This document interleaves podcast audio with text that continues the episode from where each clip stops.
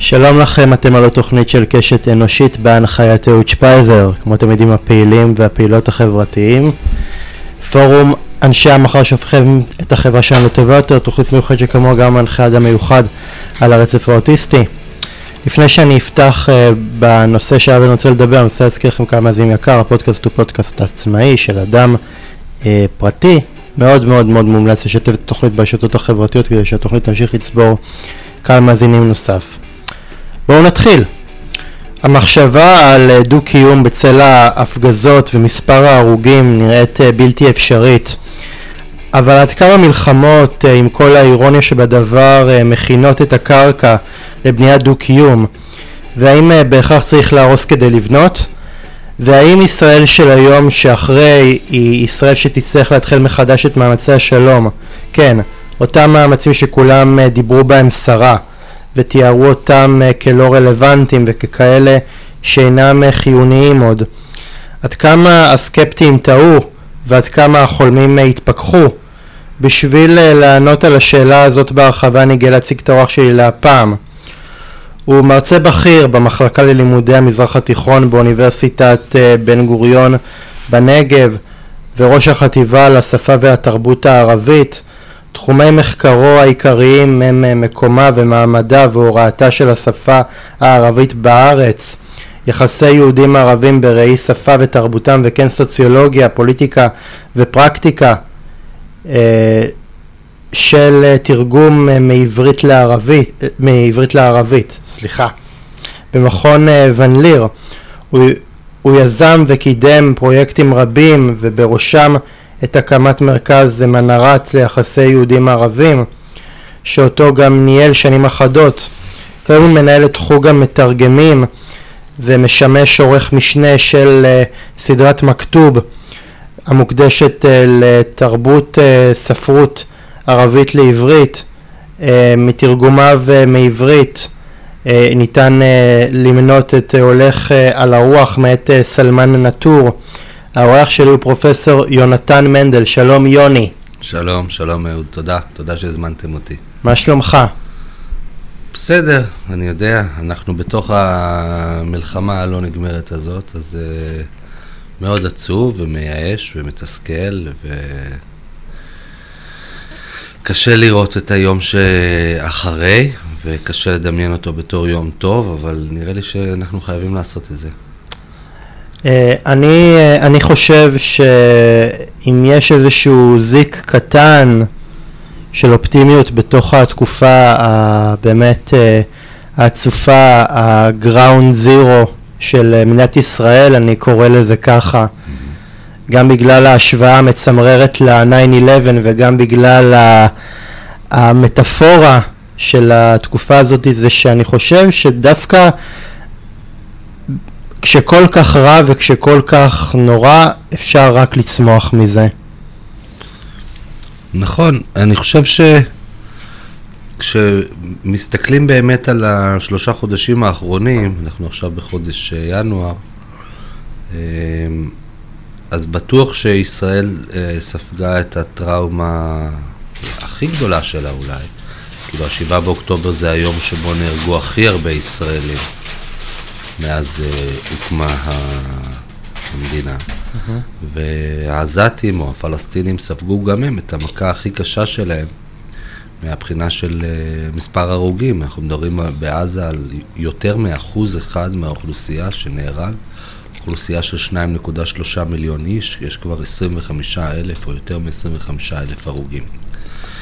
אחרי תקופה כזאת, אני חושב שיש שתי אופציות, או שני דברים שיכולים לקרות. דבר אחד שיכול לקרות הוא שיהיה התחזקות של שנאה ותיעוב ו... ו...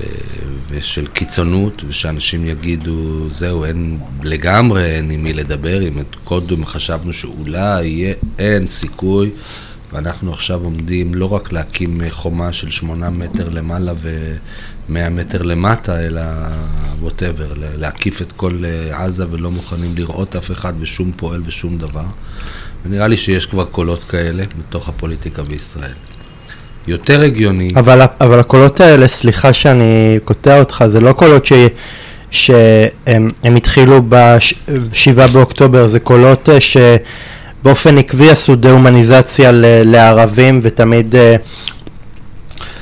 דיברו על, על סרבנות לשלום כעל ערך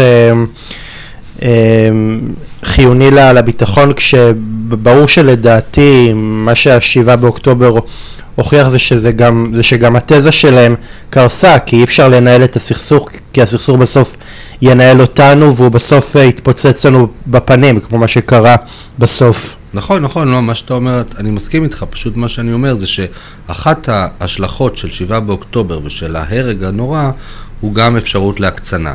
אנשים שיבואו ויאמרו, אה, וזה אותם אנשים שאתה עכשיו דיברת עליהם, שאנחנו צריכים להיות, אם עד עכשיו הראינו המון כוח, אנחנו צריכים להראות עוד הרבה יותר כוח.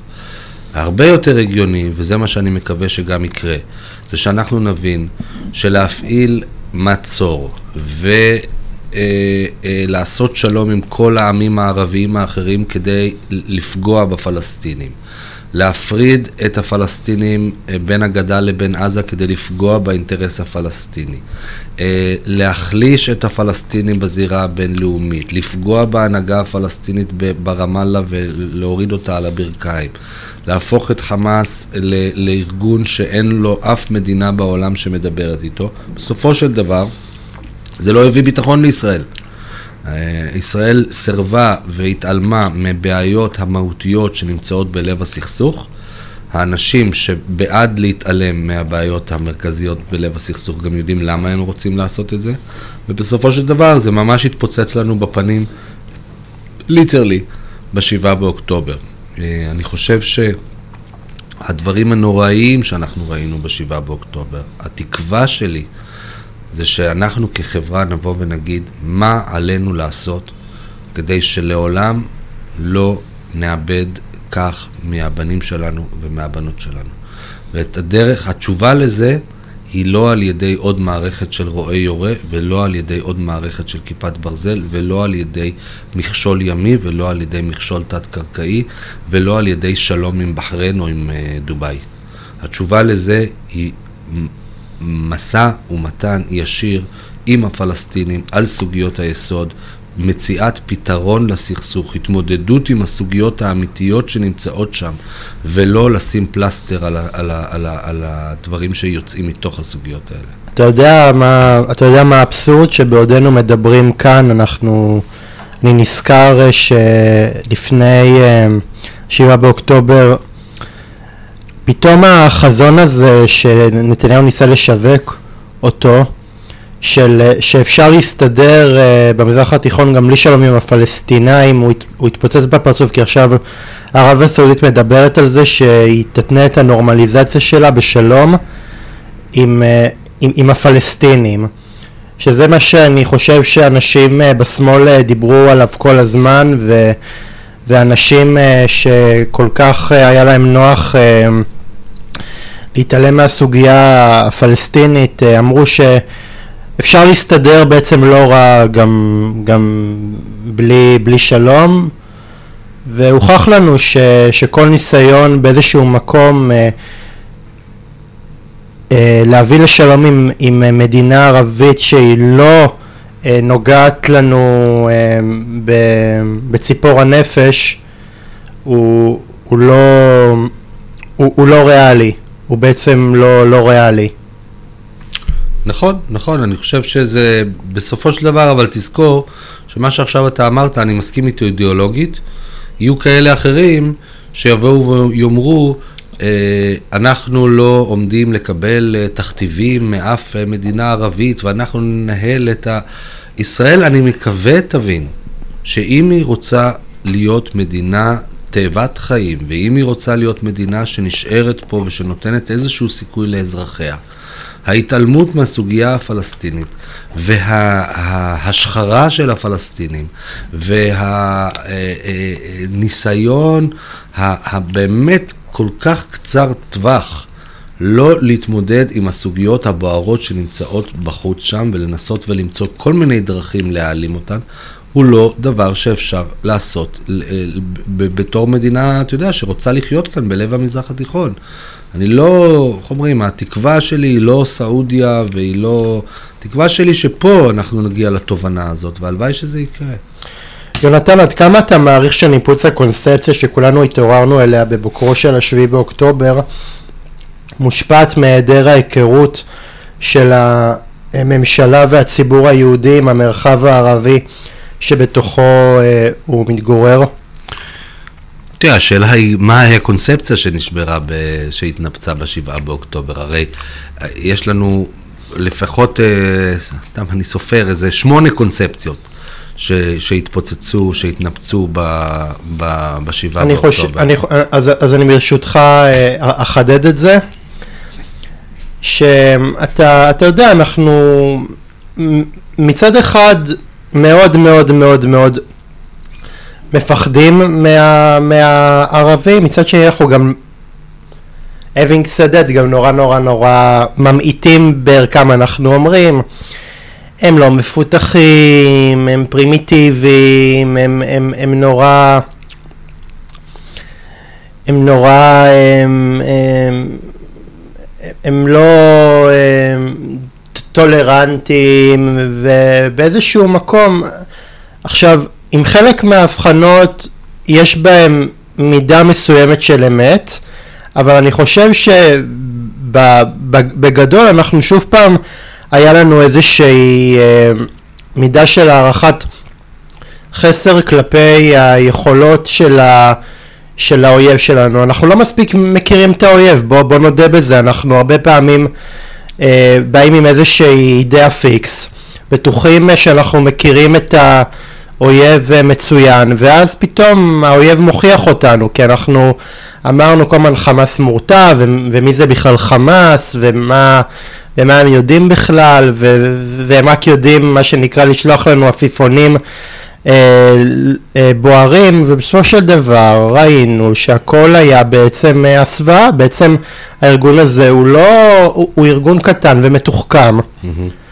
אה, תראה, אני חושב שאם אם, אם, אם נדבר משהו שקשור לתרבות הערבית, או לחוסר ההיכרות שלנו עם התרבות הערבית, או ליהירות הישראלית וחוסר היכולת להכיר את, ה, את הפלסטינים, זה פחות עניין של תרבות ושפה, כמו שזה עניין של התייחסות אל האחר, בצורה שהיא תהיה דומה להתייחסות שלנו אל העצמי.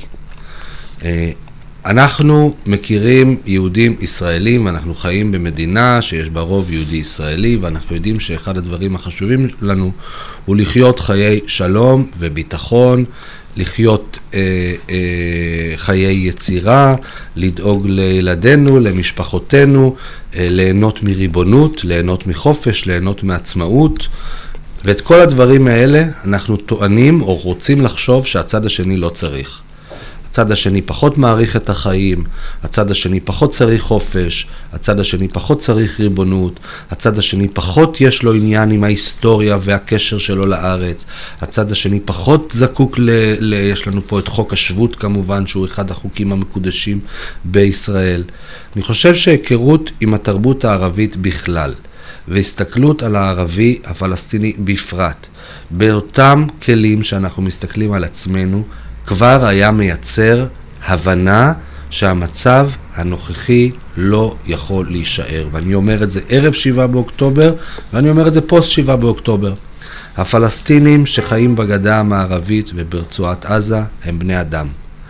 הם רוצים לחיות במדינה משל עצמם, הם רוצים ליהנות מריבונות, הם רוצים ליהנות מהגדרה עצמית, הם רוצים ליהנות מגבולות, הם רוצים ליהנות מנמל, הם רוצים ליהנות מנמל תעופה.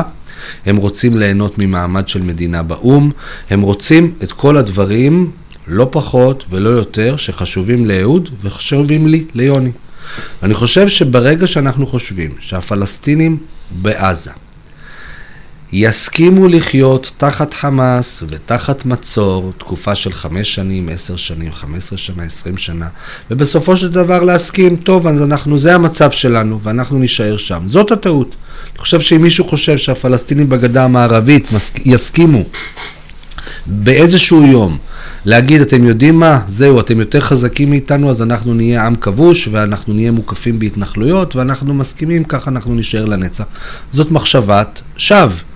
יש לנו סוגיות ליבה. לסוגיות הליבה האלה קוראים אסירים, קוראים להם ירושלים, קוראים להם התנחלויות, קוראים להם פליטים, קוראים להם שיבה, קוראים להם הגדרה עצמית, קוראים להם מדינה. ישראל לא חייבת לקבל את החלום הפלסטיני, אוקיי? שהוא במקום מסוים. ישראל כן חייבת להבין שהיא צריכה למצוא פתרון צודק, דרך משא ומתן לכל אחת אני ש- מהסוגיות אני האלה. חושב שאנחנו גם- וזה הביטחון האמיתי. אם נצליח לעשות את זה, אז יהיה ביטחון. לא אם יהיה לנו עוד 16 מערכות של רועה יורה ועוד 20 אה, מערכות של כיפות ברזל, ואם נצליח, אה, לא יודע מה, לייצר... הרי תחשוב שגם אם אנחנו נצליח באמת בצורה הכי הרמטית בעולם, וואלה, נהרוג את החמאסניק האחרון, ויהיו שם כוחות של צה"ל וכולי, אז באמת אז ההתקוממות הפלסטינית נגד ישראל תיעלם? לא. הם יהפכו לחובבי ציון? אה, ישלחו על חיילי צה"ל בגדה המערבית פרחים? ברור שלא. יש פה סכסוך על חלקת אדמה. הסכסוך הזה לא ייפתר על ידי מערכות רועי יורה. הן מערכות שהדבר שהן עושות הן למצוא פתרון זמני ש... בצורה של פלסטר ותוך התעלמות מהבעיה. לפעמים אני מרגיש שהמערכות האלה הן כל כך מתוחכמות שהן גורמות לנו לא להתעסק בדברים החשובים באמת, והם הדברים שמייצרים את האיומים שהמערכות האלה אה, אה, אה, מסכלות. כן. אה, תשמע, אני חושב שבאופן אה, כללי, אתה יודע, הרבה פעמים... אה, שמע, אני כרגע לא מדבר על, על הצד ש, ש, שאני ואתה נמצאים בו במפה הפוליטית, אני חושב שאחד הניסיונות באיזשהו מקום לעשות דה-הומניזציה לצד השני זה באיזשהו מקום לתלות באיזושהי הצדקה את, את זה שאנחנו נלחמים בהם, נגיד אה, בזמן האחרון אני רואה איזשהו אה, סקר שמצביע על כך שתושבי אה, עזה אה, תומכים ב, ב, בלחימה. עכשיו אני באיזשהו מקום אה, תוהה ביני לבין עצמי, זאת אומרת מה ירגיש אדם ישראלי ב, בתחושה שהוא, שבאיזשהו מקום אה, אה, אה, הוא, הושפע, ה- הגאווה שלו אה, נרמסה בשבעה אה, באוקטובר. הרי ברור שהוא אה, י- י- י- יתמוך ב... בממשלה שיוצאת אה, למלחמה כי הוא רוצה להשיב את הכבוד שלו אז בן אדם בצד הפלסטיני מן הסתם ירגיש אותו דבר. עכשיו מה זה בא מה זה בא להוכיח? זה באיזשהו מקום מרגיש לי כאילו אנחנו החברה שלנו כל כך uh, התרגלה uh, להיות מיליטריסטית שבאיזשהו מקום היא, היא כבר התרגלה למצוא כל צידוק למלחמות שלה בשביל לא לעשות את הדבר המתבקש שזה לעשות שלום עם, עם השכנים שלה. תראה, באיזשהו מקום, אני חושב שאחד ה... הזכרת פוליטיקה, אז אפשר גם להגיד שיש לנו ראש ממשלה וקוראים לו נתניהו, ואני חושב שאחד הדברים המוצלחים שהוא הצליח לעשות מבחינתו, זה לייצר מצב שהוא אמר, כל הדברים האלה שמצריכים אה, ויתור, התפשרות, אה, מחשבה, אה, ניס... עזבו, לא צריך את זה. אני יכול להשיג לכם את הכל בלי, בלי הדבר הזה. אני חושב שהישראלים באופן כללי התאהבו באופציה הזאת. אנחנו נמשיך לעשות מה שאנחנו רוצים בגדה המערבית. אנחנו נמשיך לעשות מה שאנחנו רוצים בירושלים, במתחם אה, הר הבית, אל-חרם א-שריף. אנחנו, ואת, ואנחנו לא נצטרך לעשות שום, לתת שום תשלום, שום דבר לפלסטינים. בסופו של דבר, ברור שזה לא יחזיק מעמד לטווח הרחוק. זה לא סטטוס קוו שהוא יציב. מכרו לנו אשליה. ואני חושב שהאשליה הזאת כל פעם מתפוצצת לנו בפנים, וכל פעם אנחנו הולכים ימינה במקום להעז לשאול את השאלות הגדולות האלה. אני לא יודע, הלוואי, הלוואי, הלוואי, ש, שכל ההקרבה האדירה הזאת והנוראה הזאת בחיי אדם, תגרום לזה שאנחנו נשאל את עצמנו איך אפשר לה, ל, ל, ל, להגיע למצב שבו אנחנו לא נמצא את עצמנו שוב בעוד שבעה באוקטובר. אני חושב ש... שאנחנו, אם לא נטפל במוקד הזה של הבעיה, ואם לא נחזור לשורש הזה של הבעיה, ואם לא נבין מה נובע ה- ה- ה- התיעוב הזה, השנאה הזאת, הניכור הזה, הרצון לפגוע בנו, אנחנו לא נצליח אה, לפתור את זה אף פעם. אני חושב שזו שאלה חשובה, אתה הזכרת קודם דה-הומניזציה, יש דה-הומניזציה אדירה שקורית בשני הצדדים. אף פעם לא היה מצב כזה, משנת 67' ועד היום, ששני הצדדים לא נפגשים, אף פעם. יש לנו מצב של דור, לא, זה לא דור, חצי מאוכלוסיית עזה, חצי מאוכלוסיית עזה, כי זה המקום הצעיר בעולם הרי, הגיל החציוני שם זה 19. תחשוב, אנחנו ב-2024, אני אלך 19 שנים אחורה, זה 2005, זה שנת ההתנתקות. חצי מאוכלוסיית עזה לא פגשה יהודי ישראלי מעולם. לא הייתה בישראל מעולם. לא ראתה מטוס שהוא לא F-16 מעולם. אה, חיו רק תחת שלטון חמאס. איזה דור יוצא בסיטואציה כזאת? איזה, עד, עד כמה הוא אחד מלא תקווה, בוא אני אגיד לך, הוא לא. עד כמה הוא רואה את הישראלים בצורה אנושית, בוא אני אגיד לך, הוא לא. ואני חושב שסיטואציה כזאת, ואמונה שמתוך 19 שנים כאלה, דור שלם, חצי מאוכלוסיית עזה, שחושב שלך ולי יש קרניים וכל בוקר אנחנו מתעוררים ורוצחים ילד פלסטיני. אני חושב שזה משהו שצריך לדבר עליו. אנחנו את, ה, את הדה-הומניזציה הזאת צריכים לעצור, ואנחנו לא נצליח לעשות את זה על ידי אה, אה, אה, לחץ נוסף על האוכלוסייה ברצועת עזה והגדלת המצור הפסק, וכולי וכולי. אנחנו צריכים לשחרר, אנחנו צריכים לאפשר. אז אה, יוני, אני אשאל אותך שאלה, אה, את השאלה הבאה שלי שאולי מתכתבת עם, ה, עם מה שאמרת עכשיו.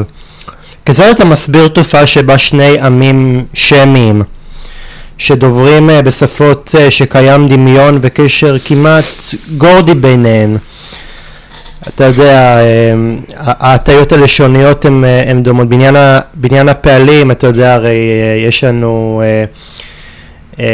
מבנה מבנה פועל אה, שהוא דומה לאיך שהערבים אה, אה, מתקשרים פחות או יותר. קיים דמיון כמעט מצמרר בין שתי השפות האלה, מוצאים את עצמן בוויכוח אלים ורב שנים אלה עם אלה. טוב, זו שאלה טובה. אנחנו יודעים שלפעמים אחים קרובים גם אה, נוטים לריב ולשנוא. אני חושב שבהקשר היהודי והערבי, לצערי, את הדברים שאתה הזכרת בהתחלה, שהם דברים נכונים, אנחנו כבר שכחנו. אה, אנחנו לא מצליחים לראות את הערבי ואת הערבית בתור שפות אחיות לנו, בתור עם אח לנו, והערבים לא מצליחים לראות אותנו בתור אה, אח שלהם. לפעמים אני רואה, ראיתי לא מזמן איזה נאום של אחד מהמנהיגים החות'ים, אתה יודע, מנהיג מוסלמי וזה. רשום לו מאחורה כל מיני דברים כמו אין אלוהים מלבדי אללה ועוד דבר, ואחרי זה רשום בערבית הוא הלענה על אל-יהוד והקללה על היהודים. עכשיו אתה אומר, מה זאת אומרת? קללה על היהודים. היהודים בקוראן הם, הם אהל אל-כיתב, הם עם הספר, הם לא כופר, הם לא כופרים, להבדיל מנוצרים, אה, סליחה, הנוצרים והיהודים הם שניהם אהל אל-כיתב, כי יש להם ספר. לנוצרים יש את האינג'יל, את הברית החדשה, ליהודים יש את התנ"ך, את התורה.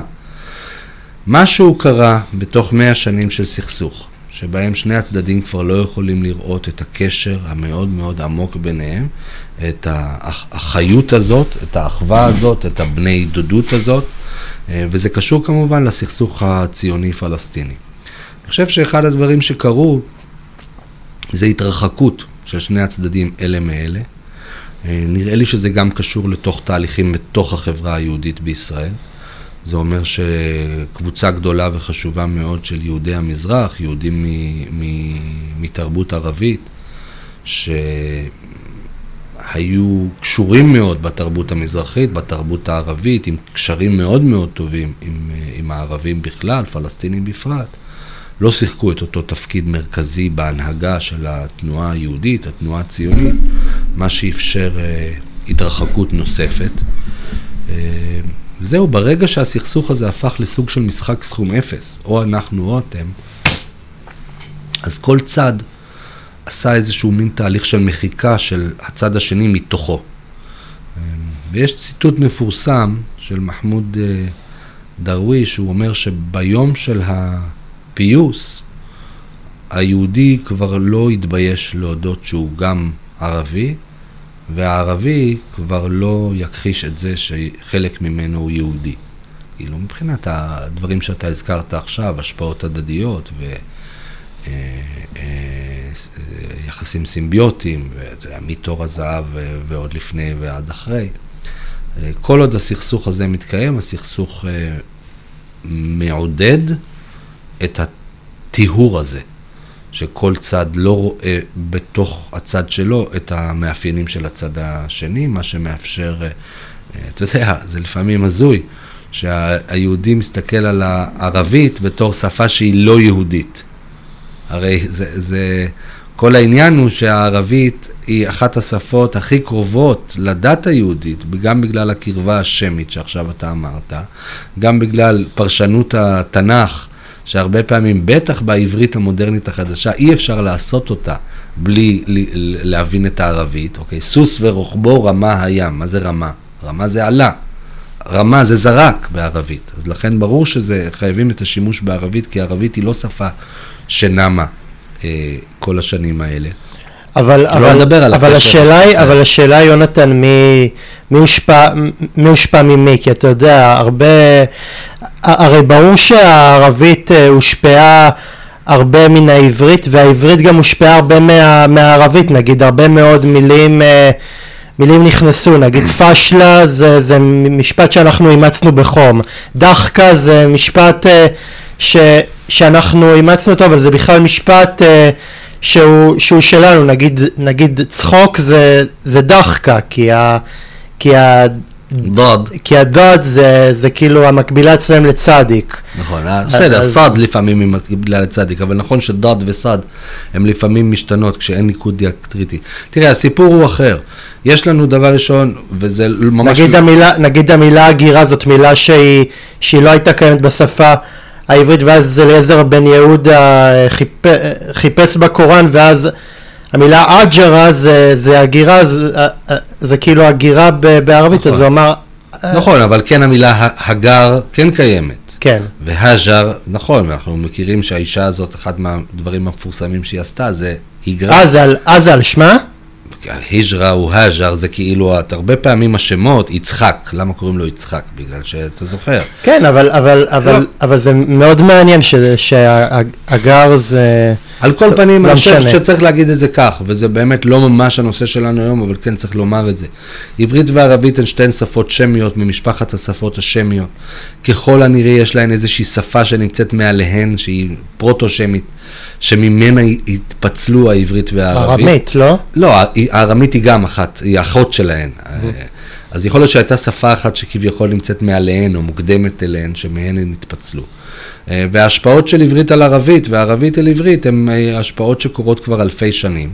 הסיפור של פשלה ודחקה זה כמובן סיפור של השבעים שנים האחרונות, כי זה כבר כניסה של סלנג בערבית אל תוך השפה העברית, זה תהליך שמתחיל כבר עם הפלמ"ח. עם אה, צ'יזבטים, שזה גם קיזבו, צ'יזב וכולי, ועם פינג'אן ו- וכן הלאה וכן הלאה. אבל אה, הקשר המאוד עמוק שבין העברית לערבית, אותו אנחנו כבר לא מצליחים uh, uh, לראות, וזה קשור לסכסוך. Mm-hmm. יונתן, האם אתה מאמין עדיין, למרות האיבה שהגדלה בין העמים, שבכל זאת יש עדיין בצד הפלסטיני גם הנהגה מתונה שמוכנה להאשים עם קיומה של מדינה יהודית לצידה? אחד, ברור שכן. Mm-hmm. שתיים, השאלה היא מה יהיה הפתרון של הסכסוך. פה אתה הצגת שתהיה מדינה יהודית ולצידה מדינה ערבית והם יחיו בשלום אחת עם השנייה. אה, לא יודע, יש עוד אפשרויות ועוד מחשבות על פתרון של הסכסוך, אם אנחנו נצליח לייצר מצב שבו אנחנו נהיה סוג של פדרציה או קונפדרציה. תראה, בסופו של דבר... מה שאני אומר זה שהצד הפלסטיני, הסיפור עם מתון, פחות מתון, פחות חשוב לפי דעתי, אני אגיד לך למה. כי אני חושב שאם אתה תישא ותיתן עם מי שינצח בבחירות שיתקיימו נגיד בעוד שנה, אגב, לא התקיימו בחירות ברשות הפלסטינית מזה 18 שנה. הפלסטינים בגדה, בעזה, במזרח ירושלים, לא הלכו לבחור. איזה מצב זה מייצר, עד כמה זה מייצר ניוון, כמה זה מייצר חולשה. על כל פנים, אם אתה תישא ותיתן, אתה ההנהגה הישראלית, אם מי שינצח בבחירות הפלסטיניות, נגיד שיתקיימו בשנת 2025, ואתה תבוא לבן אדם הזה שניצח, ואני לא יודע עכשיו איזה מפלגה הוא מייצג, ואני לא יודע אם הוא היה בכלא או לא היה בכלא, אם קוראים לו מרואן ברגותי, או קוראים לו אבו מאזן, או קוראים לו שם אחר. ואתה תבוא ותגיד לו, אני רוצה לדבר על פתרון הוגן, אמיתי, לשאלת הפליטים. אני לא יכול לקבל את כולם, אבל אני מוכן לעשות כך ואחרת. ואני מוכן לדבר על פתרון שקשור במזרח ירושלים, הר הבית, אל-חרם א-שריף, זה הבקשות שלכם, זה הבקשות שלנו וכולי. ואני לא מכחיש שב-1948 התקיימה עקירה של פלסטינים ושאנחנו לא אפשרנו את החזרה שלהם בגלל שאלה היו הסיבות שלנו וסיבות אחרות, אבל אני לא אתכחש לזה ואנחנו נכניס, ובספרי הלימוד שלנו אנחנו לא נתכחש ונגיד שהיה קטסטרופה לעם הפלסטיני וזה נכון שאנחנו לא אישרנו את החזרה של הפליטים וזה נכון וכולי וכולי. המנהיג הפלסטיני שבצד השני יסכים ללכת דרך ארוכה מאוד כדי לחתום על שלום, הסכם שלום אמיתי, שהיום זה דבר שאי אפשר בכלל לדמיין. אבל אני מזכיר לך שבהסכמי אוסלו, כל השאלות הליבה שמעניינות את הפלסטינים, אתה יודע מה היה הפתרון שלהם? מה? לדון בהם בשלב מאוחר יותר. בין שנת 1993 לשנת 2000, אחד הדברים שהכי מסעירים והכי קשים לפלסטינים זה שאלת ההתנחלויות והמתנחלים. בישראל בשנת 1993 היו 100 אלף מתנחלים בגדה המערבית. בשנת 2000 כשפרצה אינתיפאדה כבר היו 200 אלף. בתוך הסכם מדברים על, השלום, אה, ישראל והחמאס אגב, חשוב גם את זה לומר, עשו הכל על מנת להכשיל את הסכמי אוסלו והם גם הוכשלו. ויש גם כמובן בעיות מאוד מהותיות בתוך הסכמי אוסלו, אבל רק אומרים- להגיד את זה. אומרים, ש, אומרים שברק, ראש הממשלה האחרון שעלה אה, מטעם השמאל אה, לשלטון, הוא זה שבנה והקים הכי הרבה התנחלויות בתקופת השלטון שלו. נכון, וגם שמפלגת העבודה הייתה הראשונה להקים את ההתנחלויות. עכשיו, הסיפור הוא, לפי דעתי, אה, מתנחלים והתנחלויות, אתה יודע, לפעמים אנחנו רואים את זה כסוג של איזה, ה- הדבר שהוא המכשול לשלום וכולי. יש כל מיני סוגים של פתרונות לסכסוך הישראלי-פלסטיני. אני לא חושב שהפתרון יהיה בסופו של דבר לבוא ולומר לפלסטיני ברמאללה, אתה שומע, יפה היא יפו, והרמלה היא רמלה, אתה לא קשור אליה, אין לך שום זיקה אליה והיא לא, לא נוגעת לך. כמו שאני לא אגיד ליהודי, שאני לא יודע איפה עכשיו הוא חי, שומע, אה, בית לחם, אה, קבר אה, אה, אה, יוסף בשכם, קבר רחל בבית לחם, אה, אל-חרם אל-אברהימי היא כמובן מערת המכפלה בחברון, אין לה היסטוריה יהודית, אין לך שום זיקה יהודית. הפתרון יהיה על ידי הכרה הדדית בזה שיש מקומות בתוך ישראל של קווי 67 שהם חשובים לפלסטינים והם חלק מהמורשת שלהם ויש מקומות בתוך הגדה המערבית ועזה שהם חשובים ליהודים והם חלק מהמורשת שלהם והדרך שלנו לעשות היא לא הפרדה מוחלטת אלא דיבור על היחסים בין שני הצדדים האלה. יוני, את- אתה אה, בעבר אה, אמרת באיזשהו ראיון ש... מדינת ישראל החמיצה הזדמנות לדבר עם ההנהגה, אה, עם, עם ההנהגה היחסית מתונה של, אה, של חמאס, אתה עדיין עומד מאחורי זה? תראה, יש, יש איזה מאמר שאני כתבתי פעם בעיתון הארץ, שהרבה חוזרים אל, אליו, ואני כאילו, שמים אותי ל... יודע, ביקורת, אה, שלא להגיד יותר מזה, שהכותרת של המאמר היא, האם באמת אין עם מי לדבר? זה לגבי חמאס. אני עומד, אחד, מאוד מאחורי המאמר הזה, ולו מהסיבה הפשוטה שאני לא אז אה, אה, התיימרתי להיות החוקר הכי חשוב של חמאס, או איש הביטחון הכי חשוב שמכיר את חמאס, אלא נתליתי באילונות גבוהים, וגבוהים מאוד. אפרים הלוי הוא טיפה יותר מבין ממני באינטרסים בינלאומיים וב... ומה זה שיקולי ביטחון. הוא היה ראש המוסד. אפרים הלוי אומר, אמר אז כמובן, צריך לדבר עם חמאס, להשאיר את חמאס מנותק מהעולם, מנותק מישראל, תחת מצור. זה לא הדבר שיגרום לתוספת לביטחון לישראל. קולין פאוול, גם הוא טיפה יותר מבין ממני באינטרסים אה, אה, אזוריים וביטחוניים. היה מפקד כוחות המשולבים של ארצות הברית והיה מזכיר המדינה האמריקאי. חמאס must be engaged. חייבים להכניס את חמאס לאיזושהי מערכת בינלאומית. אותו דבר גם אמרו פרופסור אברהם סלע ושאול משעל. הם שני הפרופסורים היחידים בישראל. אח של ניסים. נכון. שני הפרופסורים היחידים בישראל שכתבו מחקר על חמאס ועשו מחקר על חמאס. אז אחד הדברים שאני עושה במאמר, אני אומר, אוקיי, יכול להיות שהם טועים, אבל ראש המוסד, מזכיר המדינה, מפקד הכוחות המשולבים בארצות הברית, שני החוקרים החשובים ביותר בישראל שעסקו במחקר חמאס, דווקא הם כל כך טועים ואיזה ווטאבר נציג של ה... לא רוצה אפילו להגיד, של אנשים שכל העמדות שלהם רק מגיעות מתוך אידיאולוגיה, לא מתוך מחקר, לא מתוך היכרות, הם אלה שצודקים. אז אחד, אני עדיין חושב את זה, שבשנת 2006, כשחמאס עלה לשלטון, היה אפשר לייצר מצב שבו 7 באוקטובר, 18 שנים אחרת, לא קורה. למה? בגלל שאני חושב שלדוגמה 7 באוקטובר, או מתקפת פתע על ישראל, קורית מצד אה, שבצד השני יש, יש אויב.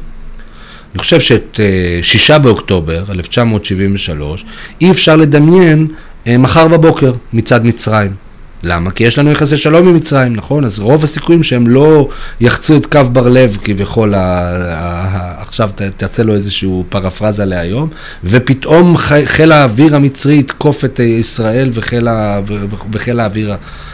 אני חושב שאם אנחנו נצליח, אחד, לייצר מצב שבו בצד השני אין לנו אויב שאיתו אנחנו לא נושאים ונותנים, כבר אנחנו נהיה במצב יותר טוב. Mm-hmm.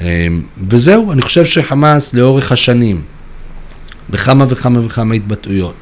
הציע הודנות לישראל, אני יודע שישראל לא הסכימה לשקול את ההודנות האלה. אני חושב שישראל לא השכילה להעביר את הלחץ הבינלאומי אל חמאס, אה, אלא פשוט יצרה מצב של סטטוס קוו שברירי ושקרי. אנחנו נשים אותם שם תחת מצור, ואנחנו נקווה שאחד משני הדברים יקרו. אבל, אבל עוד פעם, מה זה אומר ההודנות האלה? שנייה, אני אנחנו נדבר, אבל אני אגיד, ישראל אומרת, אנחנו נקווה שאחד משני הדברים הבאים יקרו. או שהעם הפלסטיני בעזה יפיל את חמאס, ממש, אתה יודע, מחר בבוקר זה יקרה, או שחמאס אה, אה, אה, יסתפק בלהיות אה, ראש עיריית עזה ולעסוק בעניינים אזרחיים, ממש, זה גם רק יקרה.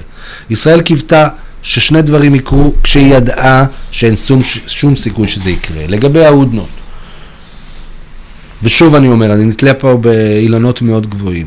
כשחמאס הציע את ההודנות האלה פעם אחר פעם אחר פעם, זה היה לפי דעתי ניסיון, וכך גם חשובים אחרים, או לפחות חוקרים אחרים, ניסיון to reconcile, לפייס או לגשר על אה, עמדות מאוד רדיקליות on paper, בסדר? תסתכל על אמנת חמאס הראשונה, שאגב היא השתנתה בין אמנת חמאס הראשונה לשנייה, אבל לגשר על עמדות מאוד רדיקליות מצד אחד, לבין פרגמטיזם פוליטי מצד שני.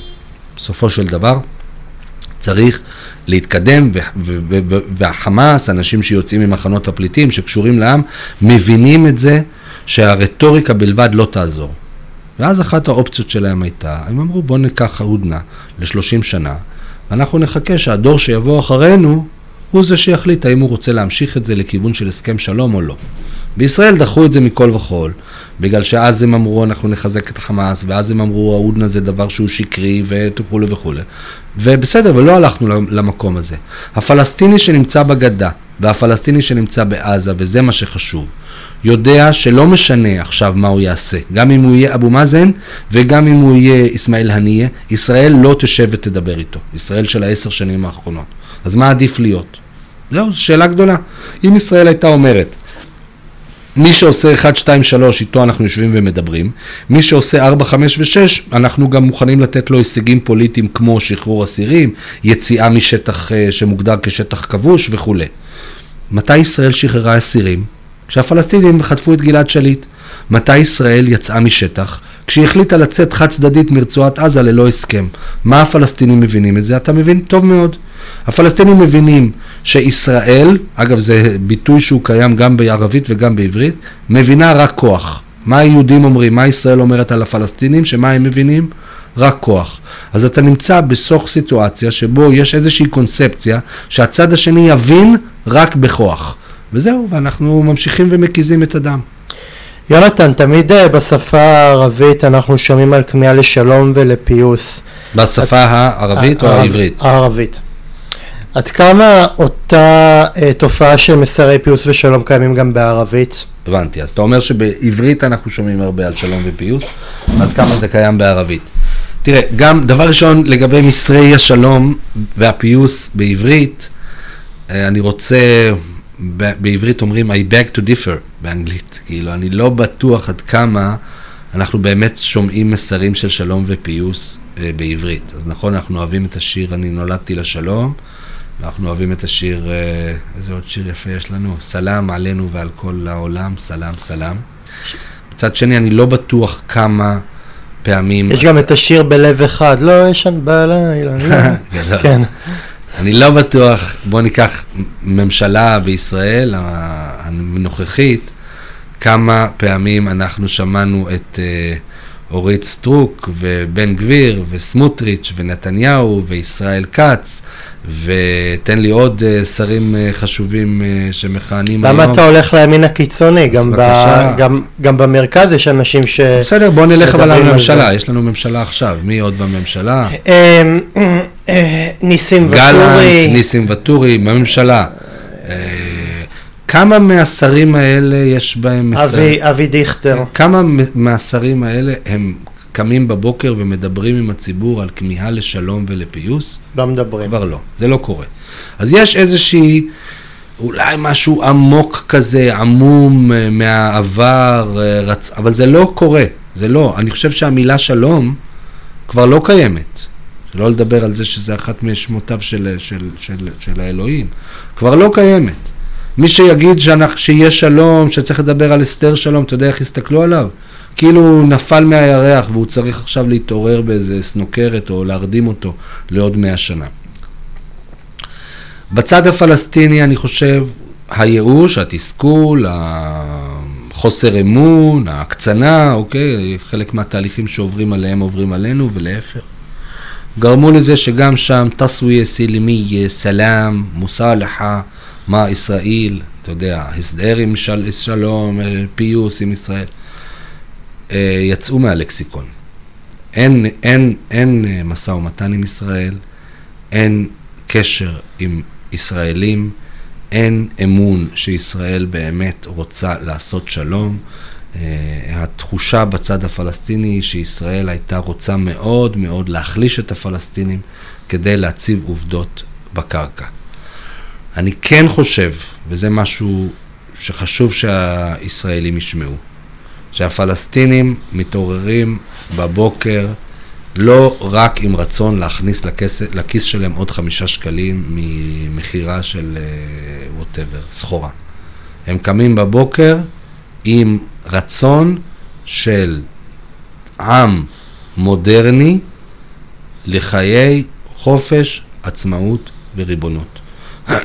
וברגע שאתה תגיד לפלסטיני, מה אתה תיתן לישראל בתמורה לעצמאות, ריבונות, חופש, חיי מסחר, קשר עם העולם, מדינה עצמאית, הפסקת הכיבוש, או לפחות הפסקת השליטה הצבאית, הפלסטינים לא יהססו ויגידו לך, אנחנו מוכנים לתת להם עולם ומלואו, אנחנו מוכנים לעשות שלום של, אתה יודע, האמירה המפורסמת של... של אמיצים. של האמיצים, של, אני רציתי להגיד סלאם שאמל או עדל, שלום שהוא גם מקיף וגם צודק.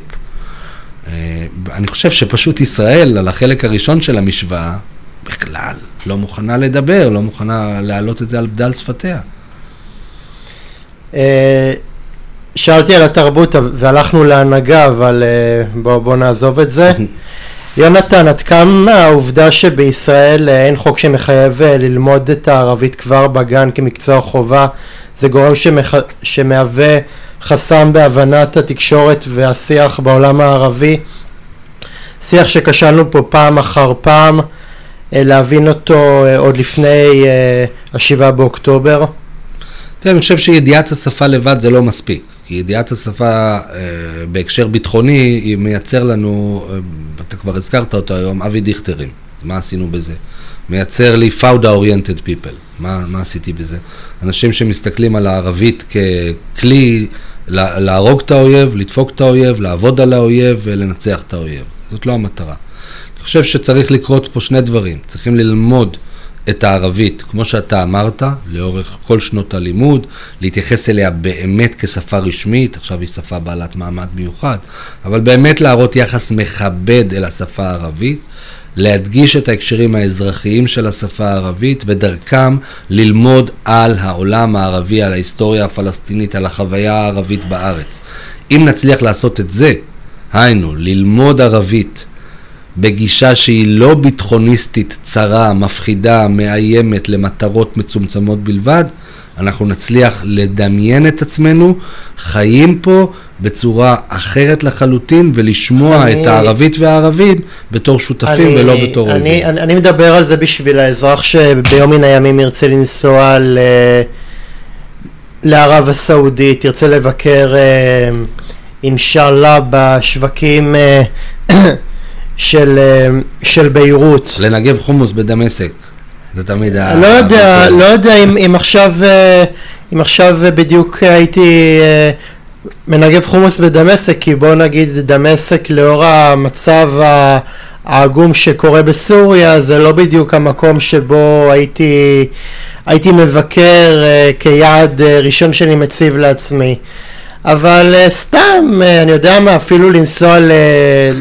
ל, רוצה דוגמה יותר ידידותית, לנסוע לירדן. כן. לדעת את השפה, לשבת, ל, לדבר, לשמוע, תראה, לשמוע רשמים לשמוע רשמים של הסוחרים בשוק ולא רק אה, את הרשמים שאתה שומע מה... מההנהגה אה, של, של פת"ח או של חמאס נכון. או של אה, חיזבאללה. אבל תראה, אהוד בוא נגיד שאתה יודע ערבית פרפקט ואתה מדבר ערבית מכיתה, לומד אותה מגן חובה ועד י"ב. אני ואתה... מנסה ללמוד. נכון, לא, אבל אני אומר, בוא נדמיין את המצב שאתה דו-לשוני לחלוטין, אוקיי? ואתה נוסע לירדן. והיחסים של ישראל עם ירדן הם בקנטים.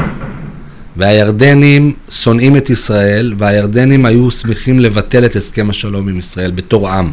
ההנהגה מבינה שיש אינטרסים וכולי וכולי. אז פחות משנה זה שאתה יודע ערבית, כי כשאתה תבוא ותגיד שלום, איסמי יהוד, וואנה ישראלי, אז זה ייגמר שם. צריכים לקרות שני דברים, אנחנו צריכים ברור לחזק את היכולות, את, ה, את ההיכרות, את הלימוד של השפה הערבית, לעשות את זה בצורה הכי מחברת, הכי אה, עמוקה, הכי שקושרת בין מדוברת לספרותית, שקושרת בין יהודים לערבים. אבל גם צריך שיהיה שינוי הרבה הרבה יותר גדול ביחס של המדינה שלנו אל העולם הערבי, בצורה כזאת שתשנה את היחס של העולם הערבי אלינו. אה, יוני, עד כמה למידת אה, התרבות הערבית זה דבר שיש בכוחו למזער את האיבה והטינה בין שני העמים? אז שוב אני אומר, אני חושב שצריך לעשות את זה, וזה מאוד מאוד חשוב, ו... ויש לזה השלכות ארוכות טווח, אבל זה לא ייעשה בתוך ואקום. הסיכוי האמיתי של זה להצליח הוא אם יש שינוי גם במסגרת, גם בפריימורק, מה שנקרא. עם, עם, עם ישראל לדוגמה, אתה יודע, הירדנים כשהם שונאים את ישראל, או המצרים כשהם מדברים על ישראל, או... בסופו של דבר זה חוזר לשאלה מאוד קטנה, או שאלה מאוד אה, מהותית. הסיפור של ישראל מול הפלסטינים. זהו. אם ישראל, אם, אם אנחנו נלמד על התרבות הערבית, אבל אנחנו נמשיך אה, ונוודא שהפלסטינים בעזה הם כבר חוגגים 30 שנה תחת מצור, או 40 שנה שהם לא ראו ספינה שהוגנת בעזה, זה לא יעזור לנו. אתה מדבר על זה כעל איזושהי עסקת אה, חבילה, שכאילו צריך אה, גם ללמוד את התרבות, גם ללמוד את השפה, וגם, וגם, וגם לשאוף לחתור לשלום. צריך לשנות. אלמנטים יסודיים מאוד במדינת אני ישראל. אני מסכים איתך. אני חושב שאגב זה יותר חשוב מאשר... אני מסכים איתך לחלוטין. בוא, אתה לא, אתה, אתה לא יכול... אתה לא חושב שאדם כמוני שרואה מה שקורה עם, ה, עם, ה, עם המצב של המלחמה עוד ממשיך אה, לחשוב שהמצב הזה הוא מצב אה, שפוי והוא מצב הגיוני. אני, אני גם בתקופה הזאתי מאוד מאוד מאוד מייחל שאחרי שיגמר המצב הזה נוכל, נוכל להתכנס לשלום. אני חושב שכרגע עם כמה שזה מצער אותי ועם כמה שאני באמת באמת באמת אומר את זה ובאמת אבן גדולה של צער אה, נמצאת על, ה, על הלב שלי. אני חושב שכרגע יש כל כך הרבה איבה וכל כך הרבה שנאה שהיא צריכה באיזשהו מקום קצת אה, להתרפות, קצת אה, להישכח, העשן והאפר צריכים להתפזר, אחרי זה יהיה אפשר לדון בשלום, לדעתי. אבל אני עדיין מאמין שצריך uh, לשאוף uh, לשלום, לא בשביל לעשות לנו טובה, אלא לעשות טובה uh, גם לצד הערבי, לא להתבייש בזה, ו- ואולי גם בעתיד uh, לרפות את, המ- את המרחב ה- הגיאופוליטי נכון, שהוא נכון. מרחב uh, מדמם, גם בגלל המלחמות שהערבים מנהלים אלה, אלה עם אלה. טוב, תראה, על מה שקורה במרחב הערבי ובתוך מדינות המזרח התיכון ועל הפוליטיקה שלהם יש לנו יחסית השפעה מצומצמת. אנחנו כן יכולים להשפיע על מה שאנחנו עושים ועל מה שאנחנו אומרים. שמע, יש אנשים ויש מומחים שאומרים שאם היינו כורתים הסכם שלום עם סוריה, יכול להיות שהיינו מונעים את ה... את מלחמת האזרחים אה, בסוריה, אז אני לא... יכול להיות. אז אני לא יודע. אה, שמע, עם המדינות שקרובות אלינו, יחסית מבחינה גיאוגרפית, המצב הוא, הוא, הוא, הוא קטסטרופלי. אמ, סוריה היא מדינה מפורקת, עיראק, מצרים היא מדינה אה, ש, שנשענת על, משנה קנה, על אה, משענת קנה רצוץ. הרבה מאוד מדינות שנמצאות אה, מסביבנו הן מדינות שמצבם הכלכלי והפוליטי הוא לא, הוא לא מזהיר, אבל יש מדינות שהן יותר רחוקות מאיתנו כמו איחוד האמירויות ו, ובחריין, שאיתם ששנו והתלהבנו לעשות שלום. ברור, זה היה כביכול הדבר הקל ביותר לעשות, כי זה שלום ש... יצא לך דרך אגב להיות באחד ממדינות כן, ערב? כן, הייתי, ב... הייתי בעצם הייתי במצרים, הייתי בירדן, הייתי באיחוד האמירויות, הייתי בקטר, הייתי בדובאי, כאילו שזה חלק מהאיחוד, הייתי... כן. דרך אגב, חלום שלי זה לנסוע... במרוקו, כמובן, פעמיים, אני אוהב את מרוקו מאוד. חלום שלי, דרך אגב, זה לנסוע לערב הסעודית, לראות איפה, איפה התחיל האסלאם, לנסוע למכה. כן, הלוואי, הלוואי שזה, נוכל לעשות את זה. אה, כן. אה, רציתי באמת לשאול אותך, יונתן, שאלה שהיא כאילו לכאורה לא, לא קשורה, אבל היא, אבל היא נותנת ככה תבלין מעניין לשיחה שלנו, איזשהו טוויסט. Uh, כיצד השפה הערבית ביססה את מעמדה כלינגואה פרנקה של uh, אזור המזרח התיכון וכשפה בעלת התפוצה הכי רחבה כאן באזור ומהו השוני בין הניבים השונים בשפה הזאת? תראה, זו שאלה שקצת קשורה לנושא שדיברנו קודם, על לימוד הערבית או על המקום של הערבית. ישראל אה, צריכה להכיר טוב יותר את התרבות הערבית והשפה הערבית, גם בגלל כל הדברים האלה שאתה אמרת. אה, יש לנו סביבנו 400 מיליון דוברי ערבית, אה, והשפה הערבית מ... אתה יודע, מהכיבושים הערביים ו... והלאה, הפכה להיות השפה הראשונה אה, גם אם לא הייתה שפה, תמיד השפה הרשמית, אתה יודע, באימפריה העות'מאנית לא היה דבר כזה, ואם כבר היה שפה רשמית אז היא הייתה הטורקית העות'מאנית, אבל מבחינת שפה שהיא מדוברת, מבחינת שפת מסחר, שפת תקשורת, אז אנחנו כבר מדברים על הערבית כאן בארץ, ב, במאות השנים האחרונות. גם יהודים שחיו כאן בארץ והשפה הראשונה שלהם הייתה אחרת, לדוגמה יידיש, לדוגמה לדינו, עדיין הייתה להם את השפה הערבית בתור שפה שהם היו חייבים לדעת אותה, בעיקר בגלל יחסי הרוב-מיעוט המאוד מאוד אה, ברורים. כן. דרך אגב, אנחנו צריכים לשכוח את זה, אה, צריכים אה, לא לשכוח את זה שערב הקמת המדינה היינו, היינו מיעוט והערבים היו הרוב. שלא לדבר על זה, וזה היה שיא.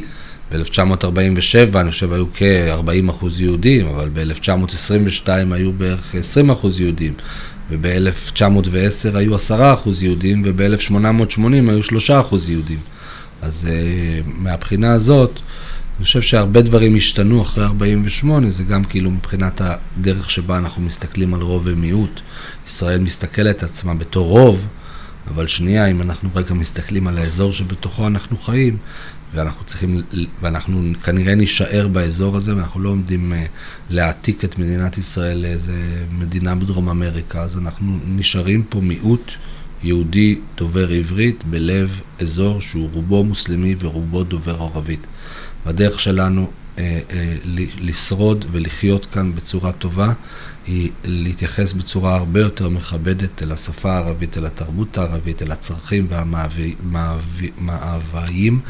של העמים הערביים, ולא אה, ללכת שבי אחרי הצהרות של אנשים כמו נתניהו וכמו סמוטריץ', שבעצם אומרים אנחנו בשכונה קשה ואנחנו צריכים להתנהג כמו הערבים, ואנחנו צריכים להיות אכזריים יותר מהאכזריים, ורק ככה הם יבינו. זה כל כך מופרך, זה כל כך לא נכון, זה גם כל פה, כך חסר תוחלת. עד כה אני, עד כה אני דווקא למד ההפך, אני, אני למד אה, ש, שהיו כמה הצעות ערביות לשלום, ו, ודווקא אנחנו, הנאורים, והתר... והמתורבתים, אנחנו שסירבנו ו... ולא, ולא הם, אני דווקא למד ההפך, אפילו ב... אתה יודע, אפ... אפילו ב... בשנת... אמ, בשנת 2000 כש... כשהלכנו למהלך האחרון אה, להגיע לשלום בקמפ, אה, בקמפ דיוויד זה באיזשהו מקום אה, אה, היה איזשהו ניסיון לא, לא הגון מצידנו לדחוף את, אה, לדחוק את ערפאת אה, ל, ל, לפינה ולהכתיב לו תנאים. וכשהוא לא, וכשהוא סירב לתכתיבים שלנו אנחנו אה, כמובן אה, תחת אה, איזשהו אה, הרבה מאוד עיוותים אה, יצאנו במסקנה שאין, שאין פרטנר. Okay. כן. אני חושב שגם 93, גם 2000, גם הניסיונות של אהוד אולמרט, יהיה קשה להגיד שצד אחד הוא לגמרי צדיק והצד השני הוא לגמרי אה, רשע, אה, ותמיד צריך לכישלון גם אה, שני צדדים. אבל בטוח, אה, כמו שאתה אומר, שזה לא שישראל כל בוקר קמה ורודפת אחר השלום אה, כמו שמצווה עליה. אני חושב שאנחנו רודפים, אבל רק, ש, רק, ש, רק שמכריחים אותנו. אם, אם לא מכריחים אותנו, אנחנו לא באמת אה, נכון, רודפים אחריו. אני מסכים, אני מסכים. לא יודע אם אנחנו באמת רודפים, אבל אני מסכים שאנחנו עושים קולות של שלום כשמכריחים אותנו. כן. למרות, שב, למרות שבמקורות אומרים...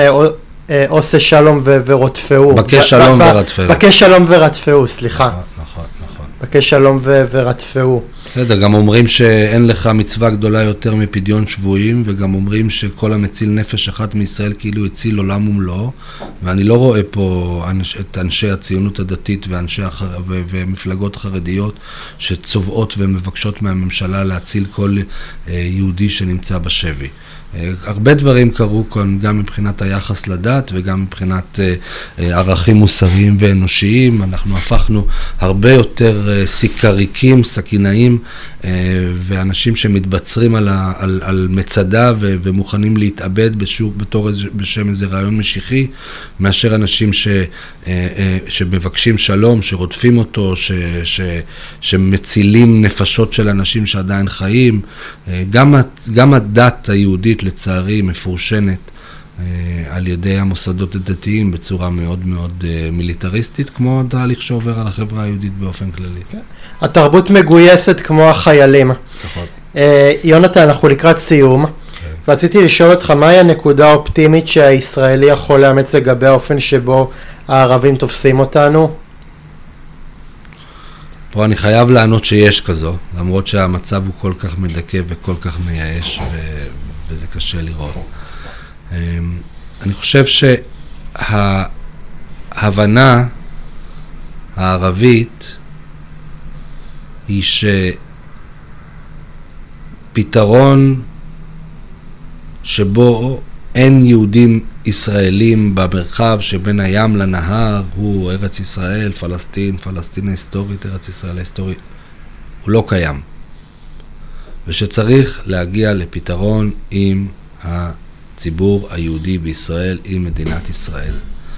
אני זוכר שהרבה פעמים אה, אה, ישראל היה לה נורא חשוב שיכירו בה ושיכירו בקיומה, ו, וגם אם זה קשה, כי לפלסטינים זה בעיקר קשה להגיד איך אנחנו נכיר בקיומכם, והכיבוש נמשך והמצור נמשך וכולי וכולי, אבל גם אם זה, זה קשה, אני חושב שהתקווה, שה, אם צריכה להיות לנו כזאת, היא שברגע שאנחנו מוכנים למצוא פתרון לפצע המוגלתי, למורסה הזאת ש, ש, שמתפתחת בצד הפלסטיני, לגבי 48 היא הנכבה, לגבי 67 זה הכיבוש, לגבי סוגיית האסירים, הקולות שנשמעים משם הם הרבה יותר שלומניים והרבה יותר הגיוניים והרבה יותר מלאי תקווה מאשר כשאנחנו מכחישים את הקיום של כל הסוגיות האלה.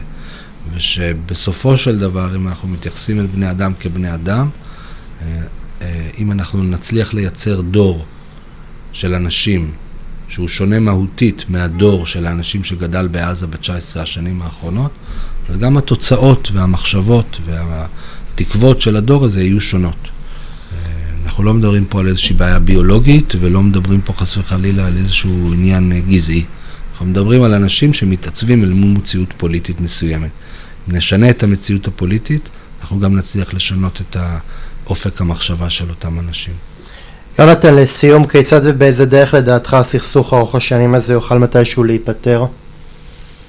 טוב, אז אנחנו דיברנו על זה גם היום, אני חושב שאחד אם אנחנו נסתכל על האחר באותם אה, משקפיים שאנחנו מסתכלים על עצמנו, זה אומר שאנחנו נבוא ונאמר, אם לי חשוב שאני אוכר בתור איזושהי בית ליהודים בעולם, אז אני צריך לזכור שלפלסטיני חשוב שהוא יהיה בית עבור הפלסטינים בעולם. ואם לי חשוב שאני אהיה מדינה עצמאית ושאני לא אצטרך לקבל סחורה דרך, אה, אני לא יודע מה, מדינה שלישית, אז גם לפלסטינים חשוב להיות עצמאים ולא לקבל סחורה דרך מדינה שלישית. וכן הלאה וכן הלאה וכן הלאה וכן הלאה. ברגע שנצליח לעשות את זה, אנחנו נמצאים כבר בחצי הדרך לפתרון הסכסוך. ברגע שאנחנו נסכים לדבר על סוגיות הליבה ולהכיר בזה שהן קיימות ושזה לא איזה המצאה ממוחו הקודח של יאסר ערפאת, אז אנחנו נבין שאנחנו צריכים להתמודד עם אותם רוחות ושדים אמיתיים ופסיכולוגיים שנמצאים אצל הערבים, להתמודד איתם, לפתור אותם, למצוא להם פתרון ולהתקדם הלאה, באמת למען עתיד ילדינו. יוני, יונתן מנדל, היה לי לעונג לראיין אותך ובאמת אה, שנדע ימים טובים ומלאי שלום ועד כאן אה, דברנו להפעם, אתם הייתם על קשת אנושית, אני הייתי אהוד שפייזר, אם גם אתם רוצים לקחת חלק בתוכנית שלי נצרו איתי קשר למספר הטלפון, כמו כן גם למייל, תודה רבה, יום נעים וגשום לכולם ולהתראות. תודה.